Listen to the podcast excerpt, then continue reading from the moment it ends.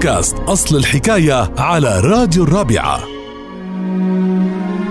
أكيد سامعين بالمثل اللي بيقول الحق عالطليان وأغلب الناس بيعتقدوا إنه الطليان يعني الإيطاليين ولكن لا علاقة لإيطاليا بهذا المثل.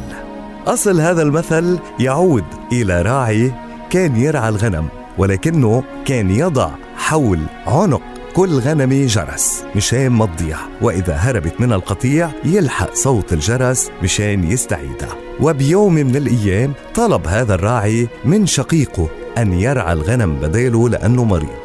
وبالفعل أخذ أخوه هذا القطيع من الغنم وذهب فيهم. وجلس تحت شجرة وهب النسيم العليل فشعر بالنعاس. فنام.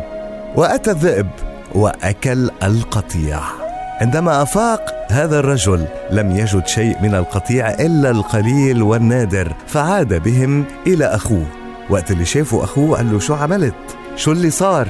قال له ولا شيء أنا أخذت الغنم إلى المرعى وداهمني النعاس فنمت ففقت ولقيت إنه الذئب أتى وأكل كل الغنم فقال له الحق عليك. قال له لا الحق على الطليان. وأطلق اسم الطليان على الغنمة اللي بيكون حول رقبتها جرس. وقال الأخ لأخوه لو لم تضع الجرس على عنق الغنم لما سمع الذئب بحركتهم وأتى ليأكلهم. فقال له الحق مش علي الحق على الطليان.